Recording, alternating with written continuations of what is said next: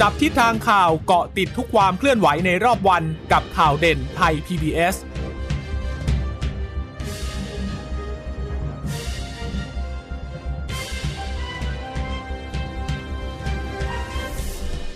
สวัสดีค่ะ สวัสดีค่ะ ต้อนรับคุณผู้ฟังสู่ข่าวเด่นไทย PBS นะคะ เราพบกันเป็นประจำทุกวันจันทร์ถึงศุกร์บ่ายๆแบบนี้ค่ะ อัปเดตข้อมูลข่าวสารที่เกิดขึ้นในรอบวันนะคะ เช่นเคยกับดิฉันจีราชาตาเอี่ยมรัศมี และคุณพึ่งนภาคล่องพยาบาลค่ะค่ะสวัสดีคุณผู้ฟังทุกท่านนะคะ ที่รับฟังข่าวเด่นไทย PBS ผ่านทางสถานีวิทยุที่เชื่อมโยงสัญญาณจากไทย PBS ทุกท่านนะคะเกาะติดเป็นประจำบ่าย3ามโมงอย่างนี้พบกับดิฉันแล้วก็คุณจิรชาตาค่ะ เดี๋ยวก็ตามกันต่อนะคะ ตามกันต่อในข่าวข้ามมิติใหม่ทั่วไทยสำหรับประเด็นความเคลื่อนไหวในวันนี้เนี่ยก็คงต้องจับตาไปที่เรื่องของสถานการณ์น้ำนะคะเพราะว่าบางพื้นที่เนี่ยยังคงมีน้ำท่วมอยู่นะคะที่ชัยภูมิเดี๋ยววันพรุ่งนี้นายกจะลงไปนะคะพื้นที่ทางสุขโขทัยก็ยังมีน้ำท่วมอยู่นะคะหลาย ๆ ที่เลย แล้วตอนนี้ก็ที่รับรุ่มภาคกลางใน บ้านเราเนี่ยไม่ว่าจะเป็นลบบุรีนะคะไม่ว่าจะเป็นอ่างทองตอนนี้น้ำก็เริ่มมาแล้ว เดี๋ยวเรามาไล่เรียงกันนะคะ แต่เรื่องของสถานการณ์โควิดยังคงอยู่นะคะ ยังไม่ได้ไปไหนถึงแม้ว่าจะมีเหตุการณ์น้ำท่วมก็ตามนะคะ ค่ะ วันนี้เนี่ยสบครายงานจำนวนผู้ติดเชื้อรายใหม่ 9,489 คนนะคะ เสียชีวิตเพิ่มขึ้นอีก 129 คน ตอนนี้ยังคงรักษาตัวอยู่ในโรงพยาบาลอีก 1 0 0 0 0แสนกว่าคนนะคะ แล้วก็ฉีดวัคซีนเนี่ยก็ทำได้เพิ่มขึ้นตอนนี้รวมอยู่ 51 ล้านโดสแล้ว แต่ว่าทั้งเข็ม 1 เข็ม2อะนะะวันนี้ค่ะจำนวนของผู้ติดเชื้อรายใหม่ อยู่ที่9,004เนี่ยจะมีจากในเรือนจำเสีย 269 นะคะ ผู้ป่วยยืนยันสะสมตอนนี้ 1ล้าน5 8 1 4 1 5 คน ยังคงรักษาตัวอยู่อีก 1 1 0 0 0 0 กว่าคนนะคะ อยู่ในโรงพยาบาล 30,000 กว่า โรงพยาบาลสนามเยอะหน่อย 80,000 กว่า ผู้ป่วยอาการหนัก วันนี้อยู่ที่ 3,283 ค่ะ แล้วก็ใส่ท่อช่วยหายใจเนี่ย738ก็ยังยังเยอะอยู่แหละ แต่ว่าก็น้อยลงกว่าช่วงพีคๆที่จะอยู่พันกว่าคนนะคะ รักษาหายกลับบ้านได้แล้วสะสม1แสน1ล้าน4หายเพิ่มอีก 1 2ื่นค่ะ เสียชีวิตวันนี้เสียชีวิตเยอะกว่าเมื่อวานเยอะเลยนะคะวันนี้ 129 คนเมื่อวานนี้เนี่ยติดเชื้อหมื่นต้นๆ แต่ว่าเสียชีวิต 100 กับอีก 1 คน แต่วันนี้เนี่ยติดเชื้อ 9,000 กว่า เสียชีวิต 124 รวมเสียชีวิตสะสมตอนนี้อยู่ที่ 16,498 คนแล้วค่ะ ผู้เสียชีวิต เป็นผู้ป่วยชาย 65 ผู้ป่วยหญิงอีก 64 นะคะ เป็นชาวไทยเสีย122 มีแรงงานมีข้ามชาติด้วยนะคะต่างด้าวนะคะเป็นเมียนมา 3 กัมพูชา 2 มีจีนมีอิหร่านประเทศละ 1 ด้วย ค่าเฉลี่ยของ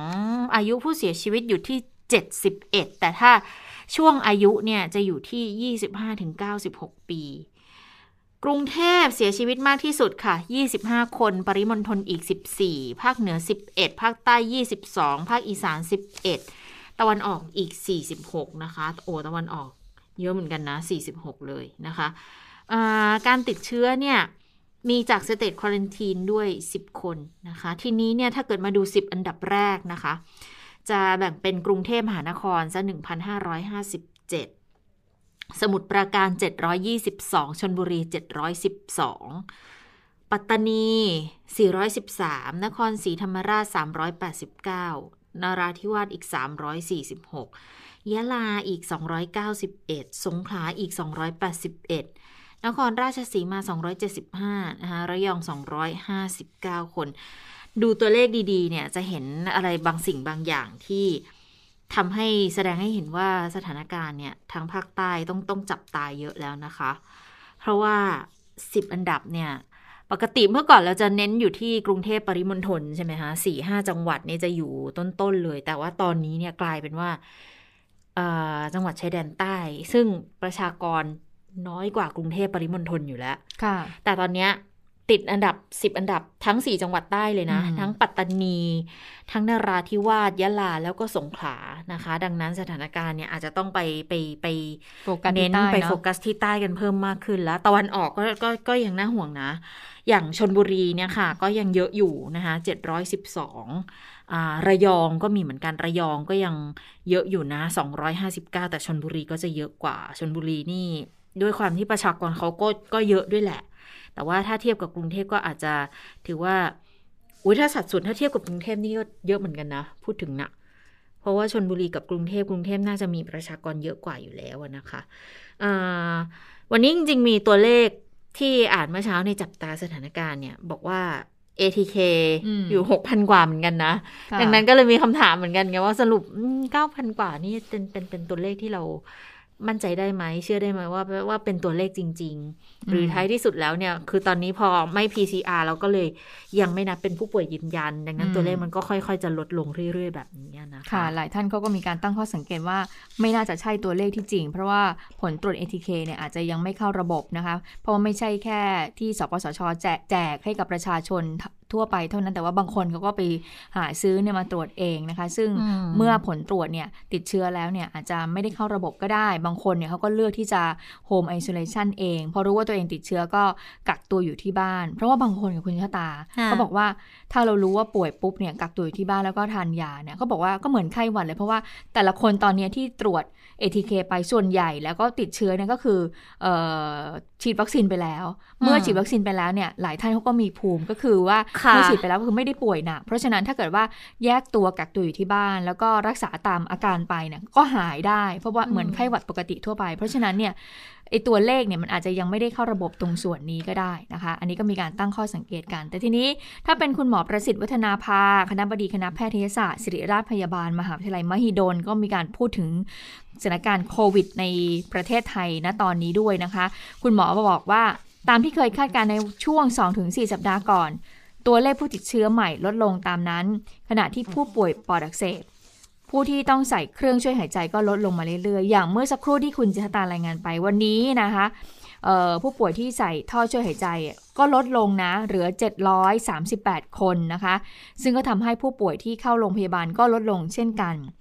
คุณหมอก็บอกว่าตามหลักการที่เคยน้นย้ำนะสามมาตรการที่ต้องทำควบคู่กันไป ในเรื่องของการป้องกันก็คือ 1. มาตรการวัคซีน มาตรการบุคคล แล้วก็การบริหารจัดการ ขณะนี้คุณหมอก็มองว่าวัคซีนเนี่ยไปได้ดีมากเลย ต่อเนื่องจนถึงตุลาปีนี้เลย เป็นต้นไปนะคะ เดี๋ยวเราก็จะเข้าเดือนตุลาคมแล้ว วัคซีนก็จะมีทยอยเข้ามาเรื่อยๆ เพียงพอแน่นอนนะคะ คุณหมอบอก คุณหมอบอกว่ากระทรวงสาธารณสุขก็ไม่ต้องผ่อนการฉีดนะ ก็คือต้องเร็วแล้วมากเหมือนเดิม คุณชะตาจะจะวันที่บอกว่ามีการดีเดย์กันใช้วันมหิดลในการเร่งรณรงค์การฉีดวัคซีนเนี่ยไทยยังทำได้เลยนะ ตั้งหนึ่งล้านสี่แสนโดสก็ถือว่าหมูไม่น่าเชื่อเลยนะ ซึ่งถ้าเราทำอย่างนี้นะ สตาร์ตั้งแต่แรก ๆได้นะ คงจะช่วยลดผู้ป่วยที่เสียชีวิตได้เยอะทีเดียวนะคะ อืมค่ะ ก็คือคือจริงตัวเลขที่บอกกันเมื่อสักครู่นี้นะว่าระยะหลังๆ เนี่ยอพอ ฉีดยากันไป ฉีดวัคซีนกันไปเยอะๆเนี่ยอาการก็เลยจะไม่ออกดังนั้นการระบาดมันก็ยังเป็นการระบาดเงียบๆอยู่นี่แหละ และยิ่งเรามี ATK ตัวเลขมันก็ค่อนข้างชัดเนาะว่า ATK มา 6,000 กว่าเนี่ย คืออาจจะไม่ได้เข้าระบบแต่ถ้าเป็นในลักษณะที่ว่าพอรู้ตัวว่า ATK ตัวเองเป็นบวกแล้วตัวเองกักตัวเลย ไม่ออกไปไหนเลย อันนี้อันนี้อันนี้ดีอันนี้จะช่วยได้มากแล้วแล้วสังเกตอาการตัวเอง คือถ้ามันไม่ได้เป็นอะไรมากเนี่ย ก็สามารถที่จะกักตัวอยู่ที่บ้านได้ แต่ถ้าเอาให้ชัวร์ก็คือรายงานเข้าระบบไปเลย เพื่อที่ว่าในอย่างน้อยๆ เนี่ย อาจจะได้มียามาช่วย เพราะว่าพอเราได้วัคซีนไปเนี่ย อย่างหนึ่งที่เขามีการสังเกตเห็นในระยะหลังค่ะ คือจะเป็นอาการลักษณะไม่แสดงอาการเนี่ยเยอะมีเชื้ออยู่ในตัวไม่แสดงอาการแล้วถ้าตัวเองไม่ได้ตรวจ ATK อีก อาจจะไม่รู้เอาไปแพร่ให้คนอื่น หรือตัวเองติดเชื้อแหละ รู้แล้วกักตัวแล้วแต่พอมันไม่แสดงอาการ อาจจะไม่รู้นะ บางทีเนี่ย เชื้อเขาลงปอด เราไม่รู้ตัวก็มีเหมือนกัน เพราะว่าถ้าลงปอดแล้วมันอาการมันไม่เยอะเนี่ย มันจะต้องใช้การเอ็กซเรย์อย่างเดียวเราถึงจะเห็นว่าปอดเป็นฝ้าเป็นอะไรหรือเปล่า อันนี้เป็นอีกหนึ่งสิ่งที่มีการพูดถึงกันเยอะแล้วเหมือนกัน โดยเฉพาะกลุ่มคนที่เป็นกลุ่มเสี่ยงค่ะ ผู้สูงอายุ อันนี้เราจะต้องเฝ้าระวังมากๆเลย สมมุติว่าติดเชื้อเนี่ยความเสี่ยงในการที่มันจะลงปอด มันก็ยังมีอยู่ถึงแม้ว่าจะรับวัคซีนครบไปแล้ว ก็เป็นอีกหนึ่งประเด็นที่ระยะหลังเนี่ย ในเมื่อเราเราเริ่มจะต้องเริ่มปูทางกันแล้วว่ามันจะกลายเป็นเชื้อประจำถิ่น พอมันจะกลายเป็นเชื้อประจำถิ่นเราก็ต้อง เรียนรู้ที่จะอยู่กับมัน แล้วจะต้องเรียนรู้วิธีการที่จะ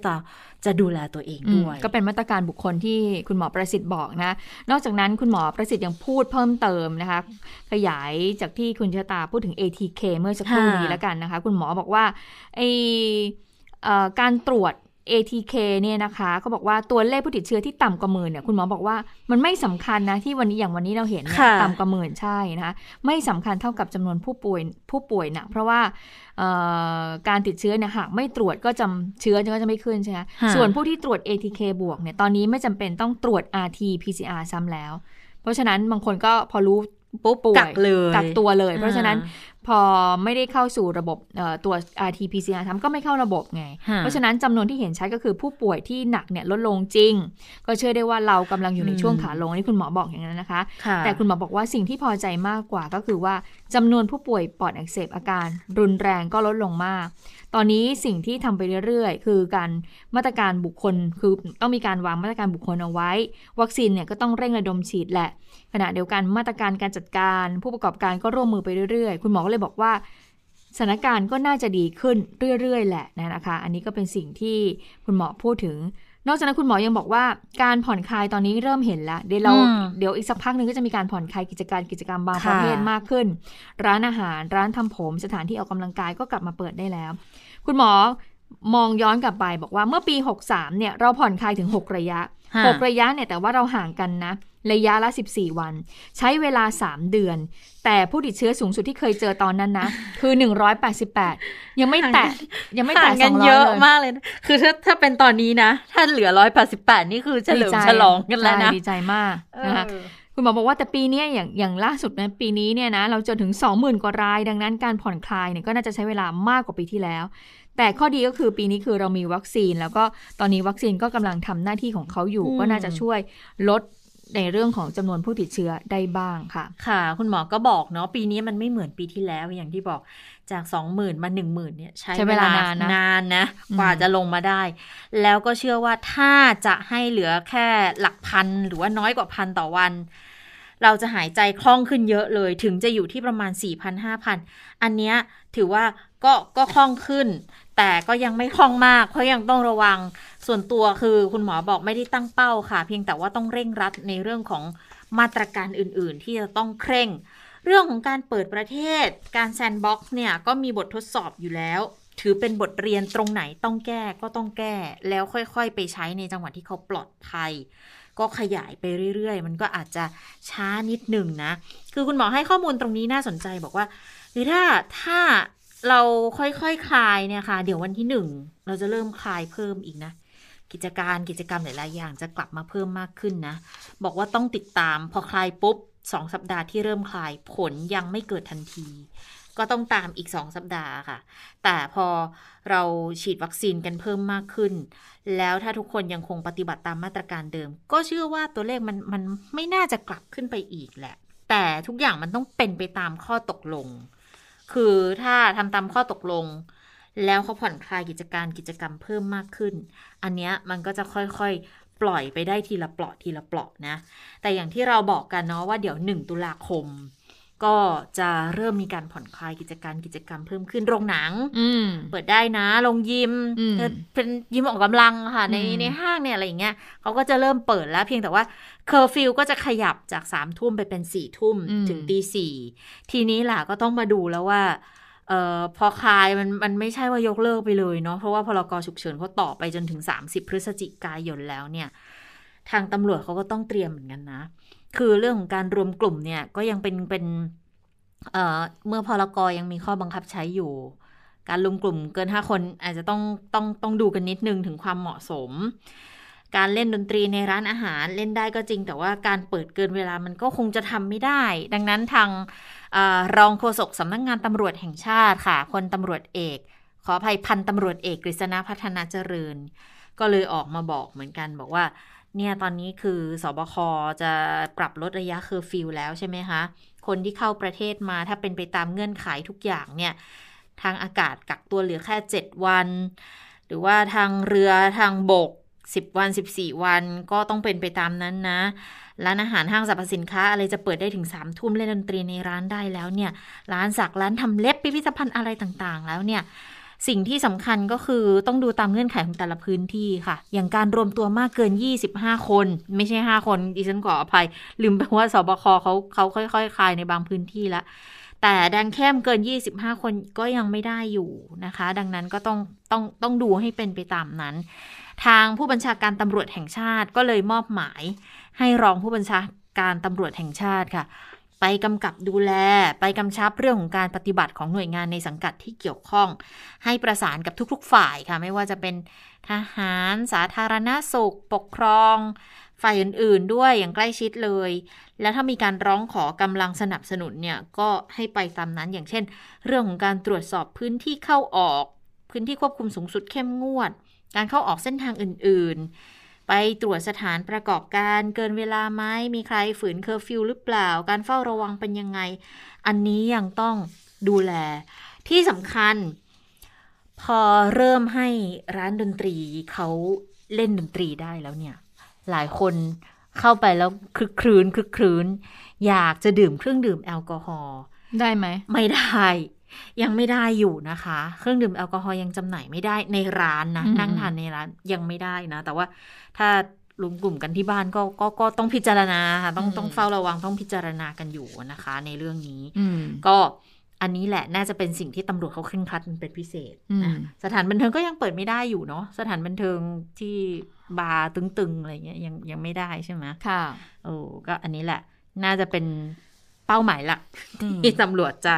คุมเข้มในพื้นที่ พอเมื่อวานมีข่าวบอกว่าทางโรงภาพยนตร์จะกลับมาเปิดให้บริการอีกนะ ปรากฏว่าเอ่อพวกลงไลน์ของโรงภาพยนตร์นะรีบบอกเลยนะ รีบแจ้งเลยบอกว่าจะเปิดให้บริการกับประชาชนแล้วนะเดี๋ยวดิฉันก็เลยสงสัยว่าโรงภาพยนตร์เนี้ได้รับผลกระทบเยอะมากเลยนะคะคุณโอ้โหตาหนักหนักหนักเอเลอยอะเพราะนอกจากว่าได้รับผลกระทบจากเรื่องของเอ่อเรื่องของโควิด -19 ที่มีการปิดไปแล้วนะคะ ก็ยังเจอเรื่องของเออผู้ให้บริการสตรีมมิ่งด้วยนะ ไม่ว่าจะเป็น Netflix บิลอืมดิสนีย์ต่าง ๆ เหล่านี้เพราะว่าตั้งแต่เขามีการปิดให้บริการเนี่ย ประชาชนที่เขา work from home หรือว่าที่เขาต้องทำงานอยู่ที่บ้าน หรือว่าเอ่อไม่จำเป็นต้องเดินทางไป เพราะว่าสามารถที่จะดูเอ่อภาพยนตร์หรือว่าวิดีโอซีรีส์อะไรอย่างเงี้ยสามารถที่จะดูที่บ้านได้ ปรากฏว่าผู้ให้บริการสตรีมมิ่งนี่เขาก็ รายได้ดีเลยนะ เพราะว่ามียอดผู้ใช้บริการเข้าไปชมมากขึ้น แต่ว่าโรงภาพยนตร์นี่สิคะคุณเจ้าตาอืมเพราะบางที่เขาต้องโรงภาพยนตร์มันมีเรื่องของสถานที่ด้วยค่ะ ปรากฏว่าโหตอนนี้ ค่อนข้างที่จะเงียบเลย แล้วไม่รู้ว่ากลับมาเปิดเนี่ยจะมีคนเข้าไปเอ่อชมภาพยนตร์มากน้อยแค่ไหนเนาะอืมเคยคุณเคยคุณเคยเข้าไปดูไหมแบบว่าคนแบบหลงเหลงอะคนหลงเหลงนี่คือ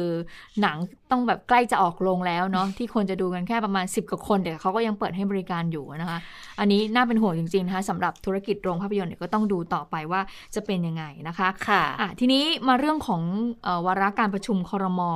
ในวันนี้มีสิ่งหนึ่งที่น่าจับตา สำหรับคนที่สูบบุหรี่คุณจิรจตา มีการตั้งคำถามเหมือนกันว่า ถ้าเราเป็นผู้ที่สูบบุหรี่แล้วเขาขึ้นราคาอย่างเงี้ยขึ้นมาอีกประมาณเอ่อ40% คุณจะยังสูบอีกหรือเปล่า เพราะว่าถ้าดูราคานี่ค่อนข้างจะเยอะทีเดียวนะคะ ก็เป็นการปรับโครงสร้างภาษีบุหรี่ที่วันนี้ทางกระทรวงการคลังก็มีการเสนอเข้าคอรมอไปนะคะ ก็บอกว่าปรับเพื่อให้สอดคล้องกับสถานการณ์แล้วก็สภาพเศรษฐกิจในปัจจุบันเขาบอกว่าเดิมกำหนดไว้วันที่ 1 ตุลาคมเป็นต้นไปเขาจะมีการขึ้นภาษีบุหรี่ซองไม่เกิน 60 บาท จาก 20%ก็จะเป็น 40%เลยนะคะทำให้บุหรี่เนี่ยขยับสูงขึ้นไม่ต่ำกว่านะ ขึ้นเยอะทีเดียวนะ ไม่ต่ำกว่าซองละ 20 บาท เพราะว่าเหตุผลที่ปรับขึ้นเนี่ยเขาบอกว่าเน้นตอบโจทย์ 4 ด้าน ก็คือเรื่องของการดูแลเกษตรกรผู้ปลูก ยาใบสูบให้สามารถขายใบยาได้ในราคาที่เหมาะสม แล้วก็ไม่เป็นภาระของภาครัฐ 2. เรื่องของการดูแลสุขภาพของประชาชน คือคือการขึ้นก็คือคือไม่อยากให้คนไทยสูบบุหรี่ว่างั้นเถอะนะคะ การขึ้นเขาก็หวังว่าคนเนี่ยจะเลิกบุหรี่ไปได้เองอะนะคะ 3. เรื่องของการปรับปรามบุหรี่เถื่อน และ 4 ก็คือเออการขึ้นภาษีบุหรี่ในการปรับโครงสร้างเนี่ยก็เพื่อที่จะมีการเก็บรายได้ภาษีเข้ารัฐเพิ่มมากขึ้นนะคะ อันนี้ก็เป็นสิ่งที่คอรมอเสนอเข้ามา ภายใต้ 4 โจทย์นี้แหละค่ะเขาบอกว่าโครงสร้างภาษีใหม่ อาจจะไม่ใช่สิ่งที่กลุ่มผู้ค้าบุหรี่เนี่ยต้องการ นะแต่โดยภาพรวมเนี่ยก็คือภาระภาษีก็จะมีการปรับเพิ่มมากขึ้นเนี่ยนะคะ อันนี้ก็เป็นการขึ้นภาษีบุหรี่โอ้ก็ขึ้นเยอะทีเดียวนะคะโอ้แต่ว่ามันก็มีคำถามเหมือนกันนะว่า การเพิ่มอัตราภาษีขึ้น แล้วทำให้บุหรี่ขายปลีกในประเทศ ขยับขึ้นสูงไม่ต่ำกว่าซองละ 20 บาทเนี่ย แล้วเหตุผลที่บอกว่าเน้นตอบโจทย์สี่ด้านคือเรื่องของการปรับปรามบุหรี่เถื่อน มันจะมันจะปรับได้หรือมันจะยิ่งเป็นการส่งเสริมให้มีการนำบุหรี่หนีภาษีเข้ามาขายในประเทศเพิ่มมากใช่นี่ก็เป็นช่องว่างที่เขาต้องระวังเหมือนกันนะ มีการมองกันเหมือนกัน เพราะว่ายิ่งราคาห่างกันเยอะ ภาษีบุหรี่เถื่อนก็จะลักลอบเข้ามาขายเยอะมากขึ้นนะคะถ้าเกิดว่าเราซื้อสมมุตินะว่า ยี่ห้อดัง ๆ มาโบโลหรืออะไรอย่างเงี้ยถ้าถ้าซื้อตามร้านสะดวกซื้อซองแล้วเป็นแบบ เขาเท่าไหร่อะร้อยเป็นร้อยบุหรี่นี้ไม่ได้ตามไม่รู้เรื่องของไม่รู้เลยซองบุหรี่แล้วล่ะ ไม่แน่ใจเหมือนเมื่อก่อนที่ที่ทราบอยู่แปดสิบเก้าสิบร้อยหนึ่งอะไรอย่างเงี้ยเห็นอยู่แต่ตอนนี้ไม่แน่ใจแล้วว่าเท่าไหร่นะ ถ้าเกิดยิ่งเพิ่มขึ้นอะ ก็หมายความว่าราคาขายปีกมันก็จะยิ่งเพิ่มใช่ไหมสมมติสมมติเราตีไว้ร้อยหนึ่งแล้วถ้าภาษีอันนี้ผ่านก็จะเพิ่มอีกประมาณ 20 ใช่ไหมคะ เท่ากับว่าซื้อในร้านสะดวกซื้อหรือว่าซื้อตามร้านค้าปลีกเนี่ยจะอยู่ที่ซองละร้อยยี่สิบใช่ไหมไม่ให้แบ่งขาย คือขายเป็นมวลมวลก็ไม่ได้ละ แล้วทีนี้ถ้าเกิดว่าเอาของหนีภาษีเข้ามา เหลือซองละหกสิบอย่างเงี้ยเออเขาก็อาจจะไปกันเยอะมันห่างกันเยอะขนาดนี้มันก็เลยไม่แน่ใจเหมือนกันว่า จะมีวิธีการไหนในการมาดูเรื่องของการปราบบุหรี่เถื่อน และการจัดเก็บรายได้ภาษีเข้ารัฐ คือเชื่อว่า ส่วนหนึ่งที่มีการปรับโครงสร้างภาษีเนี่ยอาจจะเป็นการบีบทางอ้อมด้วยหรือเปล่าว่าให้คนสูบบุหรี่น้อยลง ก็นี่ก็เป็นเหตุผลหนึ่งใช่ไหมใช่ แต่ทีนี้ก็มีการตั้งคำถามจากคนที่เขาเคยสูบบุหรี่แล้วเขาเลิกบุหรี่ไปแล้วก็มีการถามเหมือนกันก็บอกว่าเอ๊ะเกินขึ้นอย่างเงี้ยแล้วจะเลิกสูบง่ายๆหรอ เขาบอกว่าในฐานะที่เขาเคยเป็นขี้ยาเก่า เขาบอกว่าก็ไม่เลิกนะ ก็ยังสูบอยู่เออไม่ไม่ลดน้อยลง คือก็บอกว่าถ้าเขาเป็นยังยังสูบอยู่นะ ถ้าเกิดถึงแม้ขึ้นราคาขนาดนี้นะก็คือเอ่ออาจจะด้วยปัจจัยบางคนอาจจะเลิกยากเขาบอกว่า ก็ยังไม่ไม่ก็ไม่เป็นเหตุผลสำคัญที่จะเลิกนะนะคะอะทีนี้แต่ว่าเหตุผลต่างๆ เหล่านี้ก็คือนำเสนอเข้าสู่ที่ประชุมครมกันไปนะคะ แต่ว่าถ้าทางที่ดีแล้วเนี่ยก็ ถ้าเลิกได้ก็เลิกนะคะ เพราะว่านอกจากจะทำลายสุขภาพแล้วนะคะ เราสามารถที่จะประหยัดเงินในกระเป๋าเราได้ในภาวะเศรษฐกิจเช่นนี้ด้วยนะ เพราะว่าอย่างที่คุณเชตาบอกไปบอกว่า ถ้าขึ้นไม่ต่ำกว่าสองร้อยี่สิบาท แล้วเขาขายอยู่ที่ร้อยหนึ่งขึ้นร้อยี่สิบาทโอ้บางคนเขาก็มันเยอะนั่นนะใช่ข้าวได้สองมื้อเลยนะโอ้ที่เมื่อก่อนเห็นมีบางคนสูบวันละซองสองซองอย่างเงี้ยคือไม่รู้เดี๋ยวนี้ยังมีอยู่หรือเปล่าเนาะสูบกันวันละซองสองซองถ้าเกิดรายได้ขนาดเนี้ย เทียบกับค่าแรงเงินเดือนเงินดาวอย่างเงี้ย โอ้จะเหลือตังค์หรือเปล่าเนี่ย ถ้าเกิดว่าต้องสูบกันขนาดนี้นะคะ อันนี้ก็น่าสนใจเหมือนกันนะว่า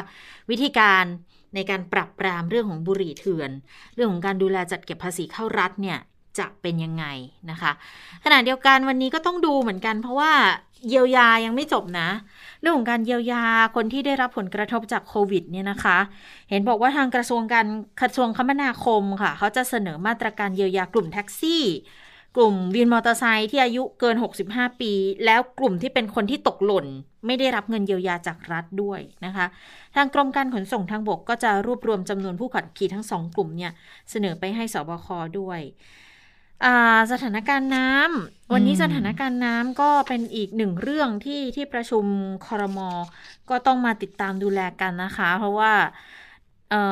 ท่วมหลายจังหวัด ตอนนี้ยังมีสถานการณ์อยู่ 23 จังหวัด แต่ถ้าหนักๆจะอยู่ประมาณ 5 จังหวัดและแนวโน้ม น้ำยังเพิ่มขึ้นจะมีอยู่ 5 จังหวัดก็จะมีสุขโขทัยชัยภูมินะมีลบบุรี มีอ่างทองอยุธยานะคะห้าจังหวัดเนี่ยที่ต้องติดตามสถานการณ์กันอยู่นะคะ ก็ต้องประเมินรายวันดูแผนบริหารจัดการน้ำแล้วทีนี้เนี่ยหลายจังหวัดที่ไม่มีการแจ้งเตือนเอ่อหลายจังหวัดที่ได้มีการแจ้งเตือนประชาชนที่อยู่ใต้เขื่อนใกล้ทางน้ำไหล ก็ต้องดูว่าประชาชนเขาออกจากพื้นที่ไหมหรือว่ามีการยกสิ่งของขึ้นที่สูงแล้วหรือไม่นะคะ เดี๋ยวพรุ่งนี้นายกรัฐมนตรีจะลงพื้นที่ที่ชัยภูมิด้วย ก็ไปเยี่ยมเยียนประชาชนไปมอบถุงยางชีพให้ เพราะว่าชัยภูมิช่วงสุดสัปดาห์ที่ผ่านมาสถานการณ์ค่อนข้างหนักเหมือนกัน สุดสัปดาห์นายกไปสุขโขทยัยค่ะ ก็เดี๋ยวกลางสัปดาห์นี้นายกไปชัยภูมิ แล้ววันที่ 30 ไปนครศรีธรรมราชด้วยนะคะ แล้วแล้วประมาณวันที่หนึ่งค่ะ วันที่หนึ่งรองนายกประวิทย์จะไปที่โคราชโค ราชก็มีสถานการณ์อยู่ที่พื้นที่นนไทยเนาะอ่าเขื่อนอะไรนะ ที่ลำเชียงไกรเออเหรอลำเชียงไกรที่ที่ที่สันสันที่เขากำลังปรับปรุงซ่อมแซมแล้วเกิดเสียหายน้ำก็เลยทะลักลงพื้นที่ของโนนไทยเนี่ย ก็น่าจะไปบริเวณนั้นนะคะ ค่ะ งั้นสรุปแล้วเนี่ยตอนนี้นะ กรมป้องกันและบรรเทาสาภัยก็มีการสรุปสถานการณ์อุทกภัยก็บอกว่าตั้งแต่เอ่อเกิดฝนตกหนักจากอิทธิพลของเตี้ยนหมู่เนี่ยนะคะอ่าในช่วง 23-28 เกิดอุทกภัยใน 30 จังหวัดด้วยกัน ขณะนี้คลี่คลายแล้ว 7 จังหวัด7จังหวัดนี้มีจังหวัดไหนบ้าง ก็มีเชียงใหม่ ลำพูน ลำปางบุรีรัมย์นครปฐม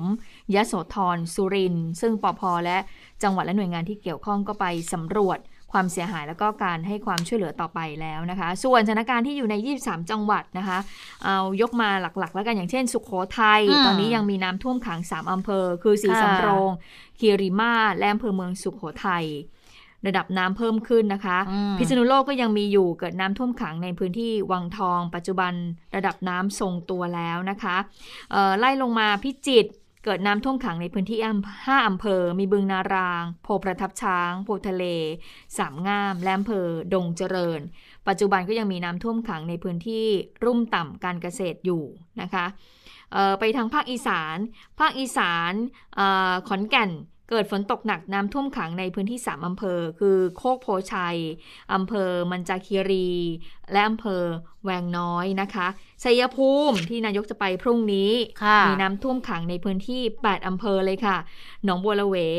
เอ่ออำเภอจตุรัสอำเภอเมืองชัยภูมิ เนินสง่า บ้านเข้าภูเขียวบำเหน็จนรงค์บำเหน็จนรงค์ที่เมื่อช่วงเสาร์อาที่ที่ผ่านมา คุณผู้ฟังคงจะได้เห็นภาพแล้วนะคะเอ่อเข้าท่วมในพื้นที่โอ้โรงพยาบาลหนักเลยเลยเนอะนะ ชั้นหนึ่งเนี่ยก็คือเต็มไปด้วยน้ำเลยเข้าไม่ได้เลยนะคะ แล้วเมื่อวานนี้ก็ได้มีการปรากฏภาพความเสียหายที่เกิดขึ้นออกมาให้เห็นบ้างแล้ว แล้วก็มีที่อำเภอเกษตรสมบูรณ์นะคะเอ่อนครราชสีมา ตอนนี้ก็บอกว่าฝนตกหนักน้ำล้นอ่างเก็บน้ำเข้าพวเข้าท่วมพื้นที่ห้าอำเภอ ก็มีด่านขุนทด สูงเนินโนนสูงอืมแล้วก็อำเภอพิมายอยู่นะคะ อุบลก็ยังมีน้ำท่วมขังอยู่ แล้วก็มีที่ไหนอีกบ้างเดี๋ยวก่อน มีนี่ค่ะสระแก้วอืมมีจันทบุรีนะคะ แล้วก็อ่านครสวรรค์ นครสวรรค์นี่ทรงตัวนะ แต่ว่ายังยังขังอยู่เจ็ดอำเภอเลยนะ แต่ว่าทรงตัวค่ะ ก็จะมีที่ลาดยาวหนองบัว แม่วงอำเภอเมือง ชุมแสง บรรพตพิสัยกรกพระนะคะอุทัยก็มีสถานการณ์อยู่แต่ว่าทรงตัวแล้วนะคะชัยนาทเนี่ยน้ำลดแล้วนะคะสี่อำเภอ มโนรมวัดสิงห์เนินขามหันคา แต่ลบบุรีนี่หนักค่ะ ตอนนี้เนี่ยท่วม 8 อำเภอ ก็คือสะโบดชัยบาดาลลำสนธิ โคกสำโรงบ้านหมี่ โคกเจริญอำเภอเมือง พัฒนานิคมแล้วระดับน้ำยังเพิ่มขึ้นด้วยนะคะค่ะสำหรับลบบุรีนะคะ อีกจุดหนึ่งสุพรรณบุรี อันนี้ระดับน้ำทรงตัวแล้วสิงห์บุรีก็ทรงตัวค่ะ อ่างทองก็ทรงตัวเหมือนกันอยุธยาอยุธยาเนี่ยจะเป็นลักษณะของน้ำเจ้าพระยาเอ่อล้นตลิ่งท่วมสามพื้นที่ ผักไห่เสนาบางบาน บางบานเนี่ยรู้สึกจะจะจะสองจุดเลยนะคะที่มีน้ำเอ่อล้นตลิ่งขึ้นมาสูงสูงๆนะคะอา นอกคันกั้นน้ำของเจ้าพระยาน้ำน้อยคลองผงเพงเนี่ยระดับน้ำเพิ่มขึ้นด้วยศรีสะเกดก็ทรงตัวปราจีนเนี่ยก็ยังท่วมอยู่ 3 อำเภอ แต่ว่าระดับน้ำลดลง คือถ้าดูภาพรวมบอกว่าสถานการณ์มันเริ่มคลี่คลายแหละ แต่ยังท่วมขังอยู่ในพื้นที่ต่ำอยู่ระหว่างเร่งของการระบายน้ำอยู่นะคะค่ะเอ่อวันนี้ผู้สื่อข่าวของเราเนี่ยคุณพัทรพรเนี่ยเขาก็ไปสัมภาษณ์ประชาชนมานะคะเอ่อปรากฏว่าเขาก็น้ำเนี่ยก็ท่วมพื้นที่ แล้วประชาชนก็อืมก็ขนเอ่อทรัพย์สินเนี่ยไปไว้ในที่ที่ปลอดภัย ทรัพย์สินที่เขาขนเนี่ยมีอะไรรู้บ้างรู้ไหมคะคุณชะตาดิฉันดิฉันเห็นคนขนคอมเพรสเซอร์แอร์ใช่ขนคอมแอร์ดิฉันดิฉันนะตกใจมากเออแล้วทีนี้คุณพัทรพรก็ตั้งถามว่าจะมีขนเลยบอกบอกบอกว่าไม่รู้เหมือนกันขนอะไรได้ก็ขนออกมาก่อนนี่อย่างที่คุณชะตาบอกขนคอมเพรสเซอร์แอร์ออกมาบางคนขนที่นอนออกมาเลยนะ คือเขาก็ไม่รู้หรอกว่าเขาจะขนแล้วเขาจะไม่รู้ว่าตัวเองนะถ้าขนออกมาแล้วไปอยู่ที่ไหนยังไม่รู้นะ แต่ว่าขนออกมาก่อนก็คือขนที่นอนผ้านวมหมอนอะไรออกมาก่อนนะคะ บางคนก็ต้องไปอาศัยอยู่บ้านญาติไปอยู่ในพื้นที่ที่น้ำเนี่ยท่วมไม่ถึง ถือว่าลำบากจริง ๆนะคะสำหรับเรื่องของภาวะน้ำท่วม ทีนี้ก็มีการตั้งข้อสังเกตว่าถ้าน้ำมันมาขนาดนี้เนี่ยท่วมทุกพื้นที่โดยเฉพาะที่ราบลุ่มภาคกลาง แล้วก็จะมาถึงพื้นที่กทมหรือเปล่า แล้วก็จะเกิดเหตุการณ์น้ำท่วมใหญ่เหมือนปี 54หรือเปล่าวันนี้ค่อนข้างชัดเจนนะคะแล้วก็มีความมีหน่วยงานที่เกี่ยวข้องก็บอกมาบอกแล้วบอกว่าไม่น่าจะเกิดเหตุน้ำท่วมเหมือนเมื่อปี 54 เพราะว่าถ้าไปดูพื้นที่ราบลุ่มแล้วเนี่ยก็ยังสามารถที่จะรับน้ำได้อยู่เพียงแต่ว่าต้องอาศัยระยะเวลานิดนึงนะ ไปฟังเสียงผู้อำนวยการสำนักงานพัฒนาเทคโนโลยี อวกาศ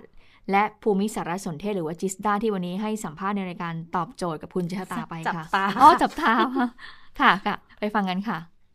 ในปี 54 นะครับถ้าดูภาพซ้ายนะครับ จะเห็นว่าน้ำท่วมมากกว่า 25 ล้านไร่ทั่วประเทศในวันเดียวกันขณะนี้นะครับขณะที่ทางบ้านเราเมื่อทุกวันนี้วันเดียวกันเนี่ยนะครับทั่วมา 2 ล้านไร่นะครับนัสภาพของการน้ำท่วมของปีนี้กับปี 54 เนี่ยแตกต่างกันค่อนข้างมากนะครับคือจึงขอให้ประชาชนอย่าตระหนกนะครับในเรื่องของโอกาสที่น้ำท่วมของปี 54 นะครับ คือน้ำคงไม่เท่ากับปี 54 หรอกแต่ทีนี้เนี่ย สิ่งหนึ่งที่ยังต้องติดตามอยู่นั่นก็คือเรื่องของการระบายน้ำออกจากพื้นที่เนาะอย่างพื้นที่ที่หนัก ๆ อยู่ณขณะนี้ค่ะ สุขโขทัยชัยภูมิเนี่ยต้องใช้เวลาสักแค่ไหน กว่าที่เขาจะระบายน้ำออกไปได้หมดนะคะ คุณประกรณ์ก็ให้พื้นมาระยะเวลาเนี่ย ถ้าดูตามปริมาตรน้ำแล้วนะเขาสุขโขทัยอาจจะสักประมาณหนึ่งเดือนเลยนะ ไปฟังจากคุณประกรณ์กันอีกทีนึงค่ะ ครับในบริเวณที่แถวสุโขทัยเนี่ยคงใช้เวลาประมาณเกือบเกือบแล้วก็หนึ่งเดือนนะครับว่าค่อยมุตามธรรมชาตินะครับจะประมาณเกือบเกือบเดือนนะก็ค่อยค่อยๆซึมแล้วค่อยระเหยแล้วก็ค่อยไหลมาทางเส้นทางน้ำตามปกตินะครับ อย่างไรก็ตามเนี่ยตอนนี้นะครับดูแล้วเนี่ยเรามีการเตรียมทุ่งรองรับน้ำอยู่ข้างล่างอยู่แล้วนะครับอยู่ทางภาคกลางอยู่แล้ว 12 12 11 12ทุ่งเนี่ยซึ่งมันเพียงพออยู่แล้วนะครับ จากจากภาพเนี่ยจะเห็นว่า น้ำส่วนใหญ่นะครับ อยู่ที่ประมาณภาคเหนือประมาณสักแปดแสนกว่าไร่นะครับ แล้วอยู่ที่ภาคตะวันออกเฉียงเหนือประมาณสักล้านไร่นะครับ ก็การการกระจายตัวการไหลของน้ำเนี่ยก็เป็นก็เป็นเป็นการวางบริหารจัดการของหน่วยงานต่างๆอยู่แล้วนะครับครับภาคอีสานเนี่ยครับกลำเชียงทางภาคอีสานนี่ก็ค่อนข้างน่าเป็นห่วงนะครับ จริงๆแล้วเนี่ยเราก็พูดถึงลำเชียงไกลนะครับ เราก็มีการ น้ำก็จะปล่อยจากเขื่อนเอ่อไปยังมาจากเขื่อนนะครับแล้วมาตามตองตองทุ่งนะครับ คิดว่าก็กระทบบ้างกับชาวบ้านที่อยู่บริเวณนั้นนะครับเราใช้เวลาประมาณสักห้าวันถึงเจ็ดวันนะครับ ที่ที่จะค่อยๆลดปริมาณน้ำลงได้นะครับนอกจากนี้แล้วนะครับอย่างไรก็ตามเนี่ยที่ภาคอีสานจริงๆตรงชัยภูมิเนี่ยก็น่าเป็นห่วงตรงนี้โดยพื้นที่เกษตรค่อนข้างเยอะนะครับ เราทางทางรัฐบาลก็ทางทางจิสดาได้ประสานใกล้ชิดกับทางกระทรวงเกษตรนะครับ แล้วก็ หน่วยงานพัฒนาเช่น สสนชนะครับแล้วก็สสสสนเนี่ยพวกนี้นะครับเราก็ได้คุยกันใกล้ชิดทำงานบูรณาการร่วมกันนะฮะก็พบว่าต้องทางรัฐบาลก็จะเตรียมการบริหารจัดการในการเกิดความเสียหายครั้งนี้ครับอืมค่ะ ยังต้องติดตามอยู่อย่างชัยภูมิที่บอกว่าพื้นที่เกษตรเยอะพื้นที่เกษตรเยอะก็แสดงว่า อาจจะเป็นพื้นที่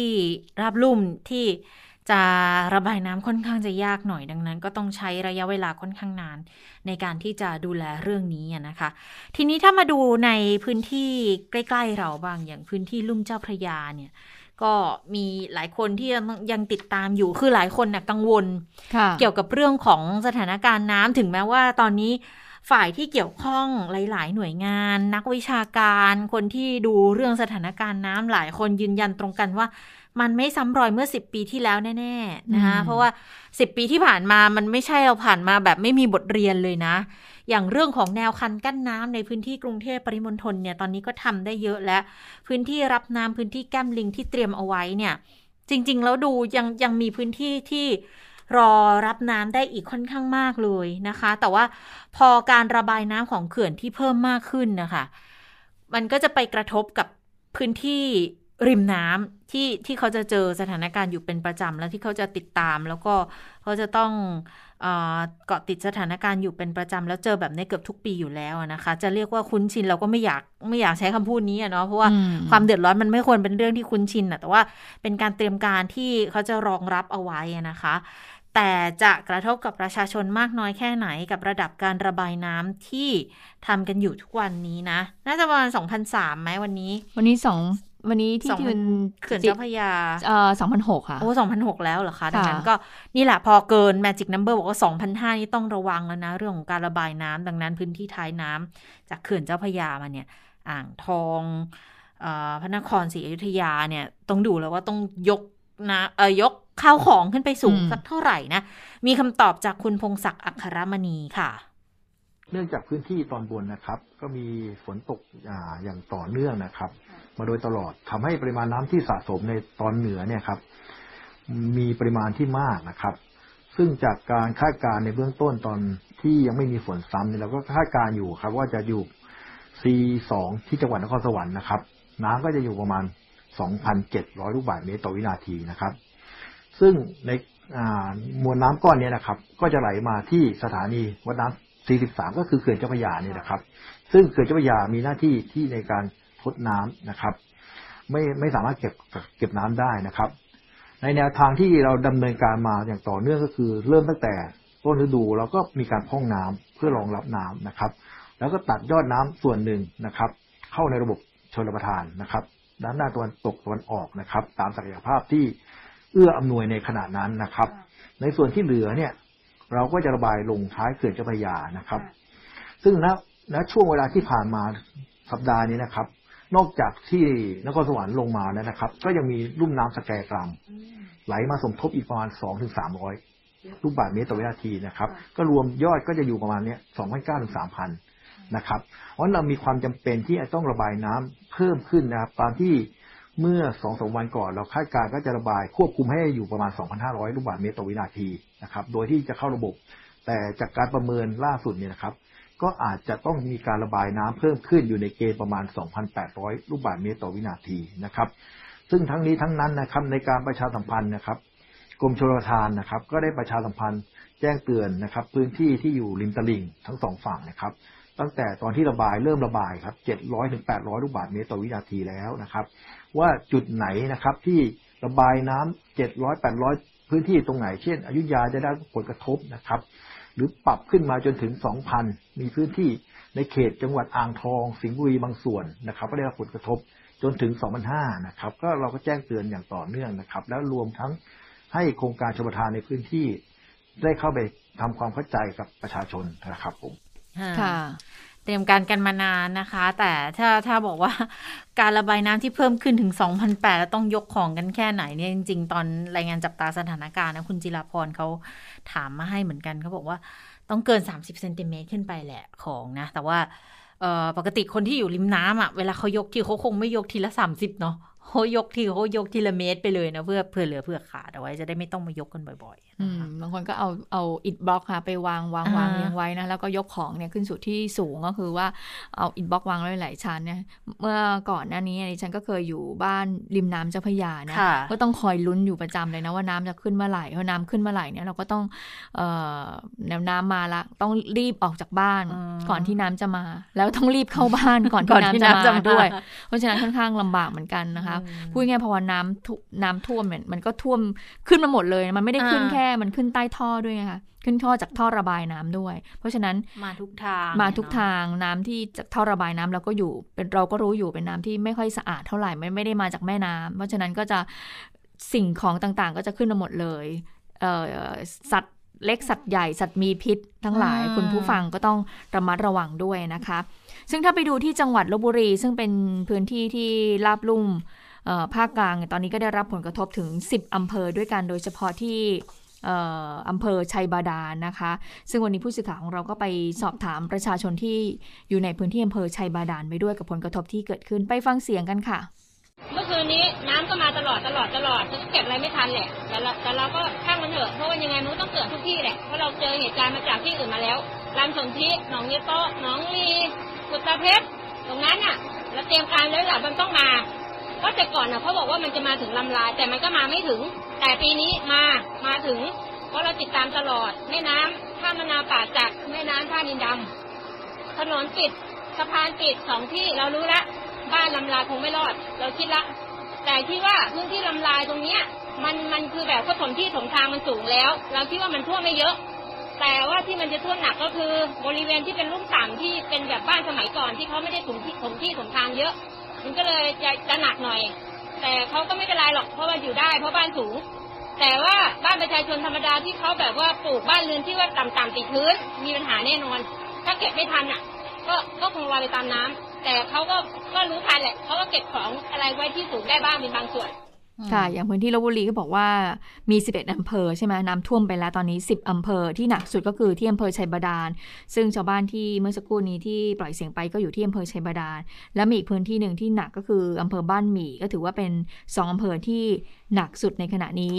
โดยที่อำเภอชัยบาดาลตอนนี้ถูกน้ำท่วมไปแล้ว 5 ตำบลค่ะ รวมถึงเขตเทศบาลลำนารายด้วยที่ถูกน้ำท่วมสูง ถนนหลายสายไม่สามารถใช้จะใช้การได้ ต้องปิดการจราจรชั่วคราวนะคะ ผู้ว่าก็ลงพื้นที่ไปตรวจสอบสถานการณ์ในตำบลหนองกระเบียนก็บอกว่าก็ถือเป็นตำบลที่ถูกน้ำท่วมสุดของอำเภอบ้านหมี่เลยตอนนี้ ระดับน้ำท่วมสูงเกือบ 2 เมตร ต้องมีการใช้เรือสัญจรเข้าออกหมู่บ้าน ขณะเดียวกันเนี่ยตอนนี้ระดับน้ำก็ยังไม่ลดเลยนะคะ ก็เพิ่มสูงขึ้นอย่างต่อเนื่องด้วยนะคะ ก็บ้านหมี่ถูกน้ำท่วมไปแล้ว 10 ตำบล ก็ที่อยู่กับติดกับคลองชัยนาทป่าสัก แล้วก็เป็นจุดสุดท้ายที่รับน้ำจากอำเภอต่างๆ แล้วก็มาไหลรวมกันค่ะ ค่ะ สถานการณ์ก็ยังต้องติดตามอยู่นะ แล้วก็เขาบอก น่ากลัวจะหนักกว่าปี 63 นะคะสำหรับพื้นที่ของลบบุรีอย่างบ้านหมีเนี่ย เต็มพื้นที่หมดละ ถนนก็ยังใช้การไม่ได้ มีน้ำไหลขึ้นมาบนถนนด้วยนะ อย่างคุณพัทราพรเนี่ยลงพื้นที่วันนี้คุณพัทราพรอยู่แถวแถวชัยบาดาลใช่ไหมคะบอกว่า อย่างเมื่อวานเนี่ยต้องต้องต้องย้ายโรงแรมกระทันหันเลยอะ่ะ เพราะว่าตอนเช้ามาแล้วเห็นบอก โอ้น้ำเริ่มมาสงสัยจะอยู่โรงแรมนี้ไม่ได้ละก็เลยต้องย้ายไปอีกโรงแรมหนึ่งนะคะ เพราะว่าน้ำมันก็ค่อยๆมาตามพื้นที่เนาะทีนี้ข้ามไปดูที่ที่อุบลกันนิดนึงขอไปแวะอุบลกันก่อนนะคะ อุบลเนี่ย ล่าสุดมีการปักธงแดงเตือนริมฝั่งแม่น้ำมูล ว่าน้ำจะล้นตลิ่งด้วยนะคะ ก็ปักไว้บริเวณสะพานข้ามแม่น้ำมูลร้อยปี สะพานเสรีประชาธิปไตยค่ะ ก็เป็นการเตือนประชาชนริมสองฝั่งมูลเลย ให้เก็บทรัพย์สินมีค่าให้พ้นจากน้ำที่อาจจะล้นตลิ่งขึ้นมาได้นะคะ บริเวณเขตเทศบาลนครอุบลราชธานี และเทศบาลเมืองวารินชำราบหลายครอบครัวเขาไปอาศัยที่จุดอพยพที่หน่วยงานรัฐจัดให้และบางส่วนเขาก็เตรียมความพร้อมที่จะอพยพแล้วเหมือนกันนะคะ แต่ว่าทางจังหวัดเนี่ยเขาแจ้งเตือนเอาไว้แล้ว บอกว่ามันใกล้ล้นตลิ่งแล้วแหละสำหรับลำน้ำมูลนะ ขอให้ประชาชนติดตามสถานการณ์อย่างใกล้ชิดด้วยนะคะ พ่อค้าแม่ค้าผู้ประกอบการแพรอาหารเขาก็ทยอยขนเข้าของขึ้นไว้บนที่สูงแล้ว เพราะว่าระดับน้ำมันเพิ่มสูงขึ้นต่อเนื่องเลย ทางด้านของผู้อำนวยการสำนักงงานชลประทานที่ 7 อุบลราชธานีค่ะ ก็บอกว่าที่ต้องระวังคือน้ำจากชัยภูมิ จากนครราชสีมาอูน้ำเยอะๆทั้งนั้นเลยนะ ก็ต้องเฝ้าระวังปริมาณน้ำที่เขาจะไหลลงมาค่ะ ก็ต้องดูจังหวัดต้นน้ำด้วย ดูการจราจรทางน้ำลดผลกระทบ กับจังหวัดปลายน้ำแต่ว่าก็เตรียมกำลังพลเตรียมอุปกรณ์เอาไว้ช่วยเหลือประชาชนแล้วนะคะ ก็ติดต่อสายด่วนกรมชลประทาน 1460 ได้ตลอด 24 ชั่วโมง ถ้าหากว่าต้องการความช่วยเหลือค่ะ ค่ะ ซึ่งวันพรุ่งนี้นายกก็ลงไปนะคะ ก็ตอนนี้หน่วยงานที่เกี่ยวข้องก็กำลังเเตรียมในการรองรับนายกที่จะเดินทางลงไปพรุ่งนี้นะคะ ทีนี้มาดูเรื่องของโรคที่มากับน้ำท่วม กรมการแพทย์ก็ออกมาเตือนนะคะ บอกว่าโรคที่มากับน้ำท่วม ก็อยากให้ประชาชนดูแลสุขภาพด้วยนอกจากเรื่องของโควิด -19 ที่จะต้องมีการป้องกันตัวเองแล้วนะคะอธิบดีกรมการแพทย์ก็บอกว่าตอนนี้หลายพื้นที่ประสบปัญหาน้ำท่วม ส่งผลทำให้ผู้ประสบภัยเนี่ยต้องเผชิญกับปัญหาสุขภาพหลายด้าน แหล่งน้ำสำหรับอุปโภคบริโภคก็มีสิ่งปนเปื้อนมากับกระแสน้ำซึ่งก็จะนำเชื้อโรคของเสียมาด้วย รวมทั้งั้งสารเคมีที่อาจจะปะปนมาจากสภาพน้ำที่ท่วมขังแมลง สัตว์ที่ออกออก็ออกมาจากรังมาอาศัยอยู่บริเวณต่างๆ เพื่อหนีน้ำเช่นการรวมทั้งพาหะนำโรคต่างๆ เพราะฉะนั้นมีหลายโรคเลยนะคะที่มากับน้ำไม่ว่าจะเป็นโรคติดเชื้อทางเดินอาหาร อย่างเช่น โรคท้องร่วง ที่เกิดจากการติดเชื้อจากอาหารเป็นพิษโรคฉี่หนู โรคตาแดง เป็นโรคที่มีเยื่อบุตาขาวอักเสบจากเชื้อไวรัสที่แพร่ระบาดอย่างรวดเร็วนะคะ แล้วก็มีเรื่องของเออมีโรคผิวหนังด้วย ที่อืมเกิดจากการสัมผัสสารเคมีสิ่งสกปรกหรือว่าติดเชื้อที่ผิวหนัง ไม่ว่าจะเป็นเชื้อแบคทีเรีย เชื้อราหรือว่าหนอนพยาธิโรคผิวหนังจากแมลงสัตว์มีพิษกัดต่อยก็ต้องระวัง โรคน้ำกัดเท้าอันนี้เอ่อเดินย่ำน้ำบ่อยๆ ยืนแช่น้ำนานๆ ก็ต้องระวังด้วยนะคะ แล้วก็โดยเฉพาะเบรนซอกเท้าก็บอกว่าอืมเป็นผิวหนังที่ตอนนี้เป็นจุด จุดจุดเขาเรียกว่าอะไรนะ ละเอียดอ่อนมันบอทำให้บบางบอบบางนะคะเชื้อโรคที่เข้ามากับน้ำเข้าสู่ร่างกายได้มากขึ้นค่ะ ค่ะ ทีนี้คนที่อยู่ในพื้นที่ประสบภัยแนะนำอย่างนี้อืมควรจะนะถ้าถ้าเป็นไปได้นะคะ หาน้ำสะอาดเอาไว้ใช้อุปโภคบริโภค แต่ถ้าหาแหล่งน้ำสะอาดไม่ได้เนี่ย วิธีการก็ให้ต้มน้ำให้เดือดก่อนใช้อย่างน้อย 10 นาทีโอ้ยแต่บางทีมันก็ลำบากเนาะว่าอยู่ในพื้นที่ประสบภัยเราจะหาแก๊สหา หาไฟฟ้าที่ไหนมา ต้มน้ำให้เดือดได้ก็ลำบากเหมือนกันนะ ถ้าเกิดว่าได้น้ำขวดมาช่วยเหลือเนี่ยก็ช่วยได้เยอะละค่ะทีนี้ถ้าจุดไหนอยู่ใกล้แหล่งโรงงานอุตสาหกรรม หรือว่าแหล่งสารเคมี ต้องระลึกเอาไว้เลยว่า น้ำเนี่ยอาจจะมีสารเคมีปนเปื้อน แล้วบางทีถึงเราจะต้มแล้วเนี่ยมันไม่มันไม่ทำให้น้ำสะอาดเพียงพอสำหรับบริโภคได้ ดังนั้น อย่างที่บอกว่าสิ่งจำเป็นก็คืออาจจะต้องมีน้ำขวดที่สะอาด เอาไว้ใช้ในครัวเรือนให้เพียงพอนะคะ ป้องกันการติดเชื้อทางเดินอาหารด้วย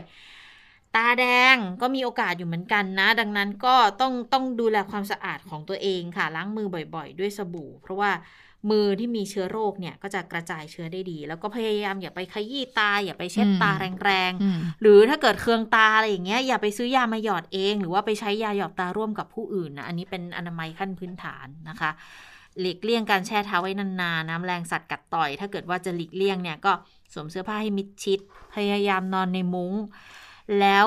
เวลาน้ำมาอย่างที่คุณพึ่งนภาบอกเมื่อสักครู่นะริมแม่น้ำมาตามท่อตามอะไรเนี่ยอืมมันแรงสัตว์มีพิษเขามากับน้ำก็อาจจะหนีน้ำด้วยเหมือนกันเขาก็เชื้อโรคเรามาด้วยเนาะเออมาเชื้อโรคด้วยแล้ว เวลาเวลาเราหนีน้ำไปอยู่ตรงไหนอะตรงที่สูงตรงที่ไม่มีน้ำอะมแมลงหรือสัตว์มีพิษเหล่านี้ก็ตามไปเขาด้ก็วยตามไปด้วย คือเขาก็หนีน้ำเหมือนกันไง ดังนั้นก็ต้องตรวจสอบให้ให้ให้ดูแลให้ปลอดภัยอยู่เสมอ โดยเฉพาะคนที่มี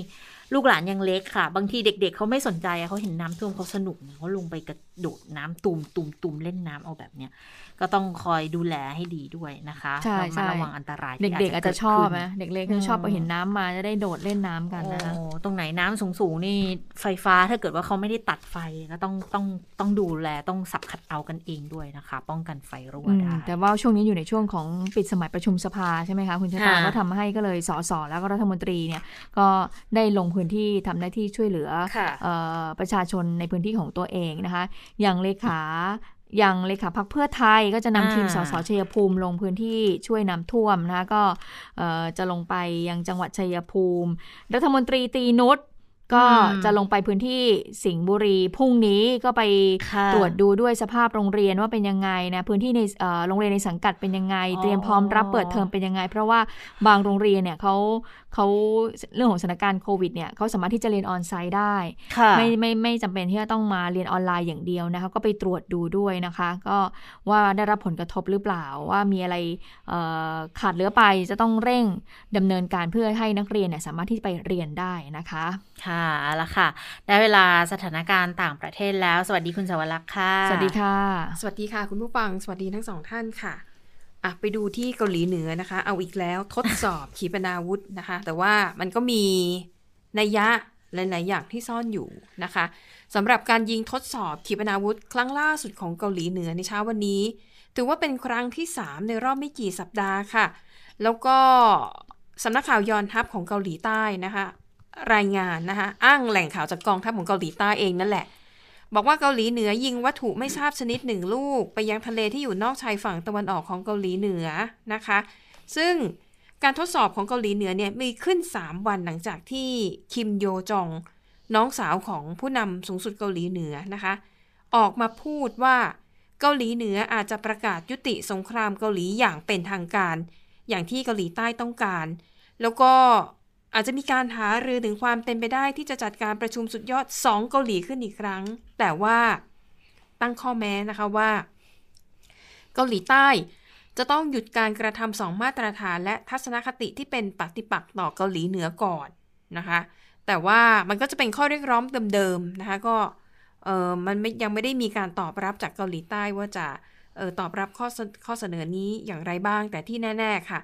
หลังจากที่เกาหลีเหนือทดสอบยิงขีปนาวุธครั้งล่าสุด เกาหลีใต้นะคะได้จัดการประชุมสภาความมั่นคงแห่งชาติฉุกเฉิน แล้วก็กล่าวแสดงความผิดหวังต่อการทดสอบของเกาหลีเหนือนะคะ แล้วก็ประธานาธิบดีมุนแจอินค่ะ สั่งการให้มีการวิเคราะห์อย่างรอบด้านในเชิงลึกของการยิงขีปนาวุธ แล้วก็แถลงการต่างๆ ที่ออกมาจากฝั่งของเกาหลีเหนือด้วย และคณะมนตรีความมั่นคงแห่งสหประชาชาติก็ ท่าทีเหมือนเดิมนะคะ ก็สั่งแบนเกาหลีเหนือนะคะ ที่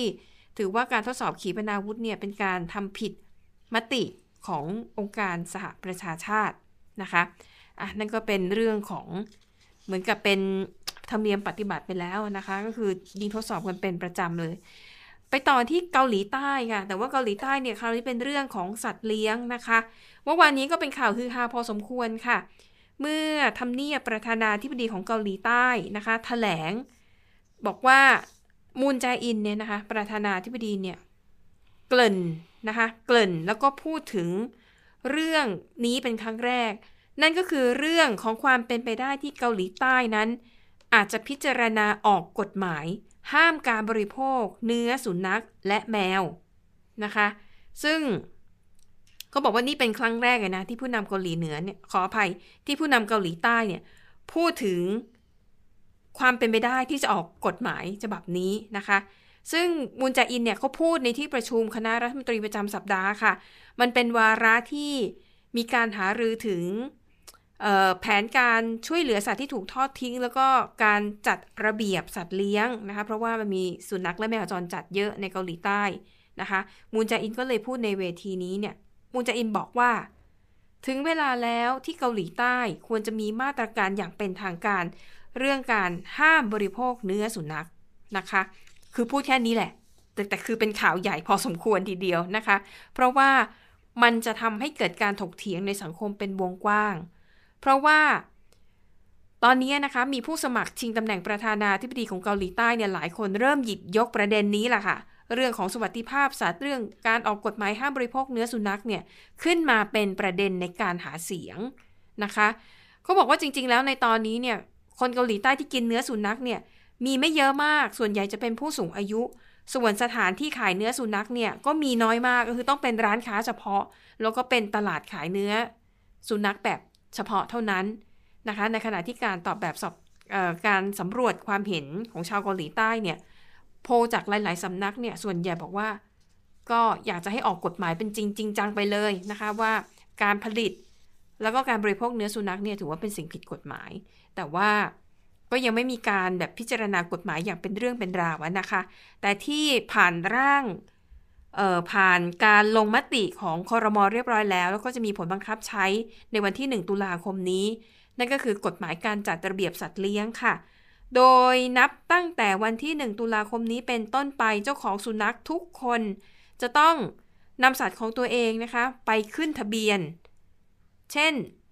หมายถึงพอขึ้นทะเบียนแล้วเนี่ยก็ต้องมีวิธีแสดงตัวตนของสัตว์เลี้ยงก็คือ 1. เป็นเป็นป้ายห้อยคอนะคะ หรือ2อ่าเป็นการ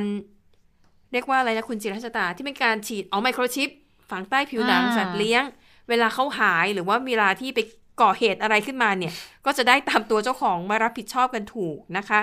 อันนี้ประกาศเป็นกฎหมายแล้ว มีผลบังคับใช้ 1 ตุลาคมนี้นะคะ แล้วก็มีค่าปรับจริงจังด้วยนะ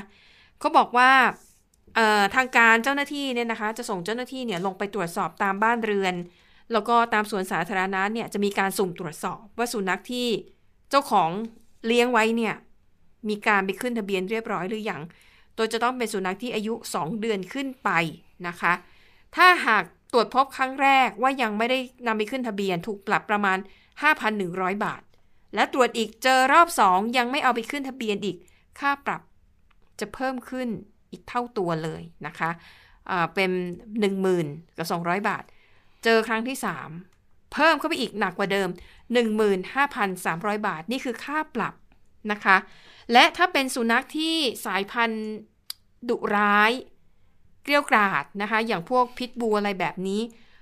เป็นกฎหมายเลยนะคะว่าถ้าหากคุณจูงเขาไปเดินตามที่สาธารณะ จะต้องมีสายจูงแล้วต้องมีตะกร้อครอบปาก ถ้าพบว่าไม่ทำนะคะ ก็ถูกปรับเช่นเดียวกันนะคะ ค่าปรับเนี้ยเริ่มต้น 5,100 บาท แล้วก็จะขยับเพิ่มขึ้นเรื่อยๆนะคะ ปิดท้ายนะคะสำหรับคุณผู้ชมหลายท่าน คุณผู้ฟังหลายท่านอาจจะดูแล้วซีรีส์เรื่องดัง ตอนนี้มาแรง Squid Game ของเกาหลีใต้ คือมันดังมากถึงขนาดที่ไปสร้างความเดือดร้อนให้กับคนคนหนึ่งนะคะ เพราะว่าในภาพยนตร์เนี่ยมันจะมีนามบัตรใช่ไหมคะแล้วในนามบัตรเนี่ยมันจะมีเบอร์โทรศัพท์ ปรากฏว่าเบอร์โทรศัพท์นั้นน่ะเป็นเบอร์ที่มีคนใช้งานอยู่จริงอือหือๆมันไม่ใช่เบอร์ที่ทางทางทีมผู้สร้างสร้างขึ้นมา แล้วปรากฏว่า เจ้าของเบอร์เนี่ยออกมาบ่นเลยนะคะ โอ้โหชีวิตปวดหัวเลยแล้วแบบแทบจะแบบไม่เป็นอันทำอะไรอะ่ะค่ะเพราะว่าในแต่ละวันนะคะ มีคนโทรเข้าเบอร์ของเขามากกว่า4,000ครั้ง แล้วเวลาเขารับเนี่ย ส่วนใหญ่ก็จะบอกว่า อยากจะขอสมัครเข้าเล่นเกมอะเหมือนกับเนื้อหาในละคร เดี๋ยวไม่ไม่ได้สินะคะ แล้วก็บอกว่าโอ้ปวดหัวมาก แต่ถามว่าจะเลิกใช้ไหมเขาบอกว่าก็ต้องคิดหนักนะ เพราะว่าเบอร์นี้เขาใช้ติดต่อทำธุรกิจมานานกว่า 10 ปี ก็เกรงว่าถ้าเปลี่ยนแปลงเบอร์ไปเนี่ยมันก็อาจจะส่งผลกระทบต่อฐานลูกค้า ข้อมูลต่างๆ ที่มันอยู่ในโทรศัพท์เนี่ยนะคะ ก็บอกโอ้เป็นเรื่องที่ปวดหัวพอสมควรแล้วก็ไม่รู้ว่าจะแก้ไขยังไงด้วยนะคะแต่ว่าล่าสุดค่ะ มีผู้สมัครชิงตำแหน่งประธานาธิบดีของเกาหลีใต้คนหนึ่งนะคะ คนนี้ น่าจะอยากสร้างชื่อให้ตัวเองอะ่ะเขาบอกว่าเขาขอเสนอซื้อเบอร์โทรศัพท์ที่เป็นปัญหาเนี่ยนะสองล้านแปดแสนบาท ค่าเบอร์เบอร์นี้นะคะ เดี๋ยวเขาจะขอซื้อเอง แต่ว่าในรายงานข่าวเนี่ย เจ้าของเบอร์ตัวจริงยังไม่ได้บอกนะว่า จะยอมขายให้หรือเปล่านะคะอะก็เป็นเรื่องปวดหัวที่เกิดขึ้นจาก ชื่อเสียงที่โด่งดังของซีรีส์จากเกาหลีใต้ค่ะ คือมันก็ต้องระวังนะเพราะจริง ๆ เรื่องเบอร์โทรอะไรอย่างเงี้ยอืมมันบางทีมันมันมีคนใช้จริงๆอะแล้วเบอร์สมมุติขึ้นแล้วมาเดี๋ยวเนี้ยไม่ได้ดูไม่ได้ตรวจสอบเออก่อนนะเนาะอุปกรณ์ทุกอย่างอะมันสามารถฟรีซแล้วก็เออขยายซูมเข้าไปใกล้ๆจนเห็นเบอร์อะไรอย่างเงี้ยชัดเจนค่ะ เห็นไม่ชัดก็มีแอปทำให้ชัดได้ถูกต้องนะคะอืมเอาละค่ะทั้งหมดคือข่าวเด่นไทย PBS วันนี้เราทั้ง 3 คนลาไปก่อนสวัสดีค่ะ สวัสดีค่ะ สวัสดีค่ะ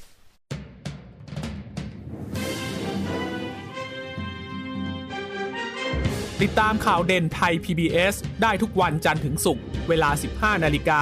ทางไทย PBS Radio และติดตามฟังข่าวได้อีกครั้งทางไทย PBS Podcast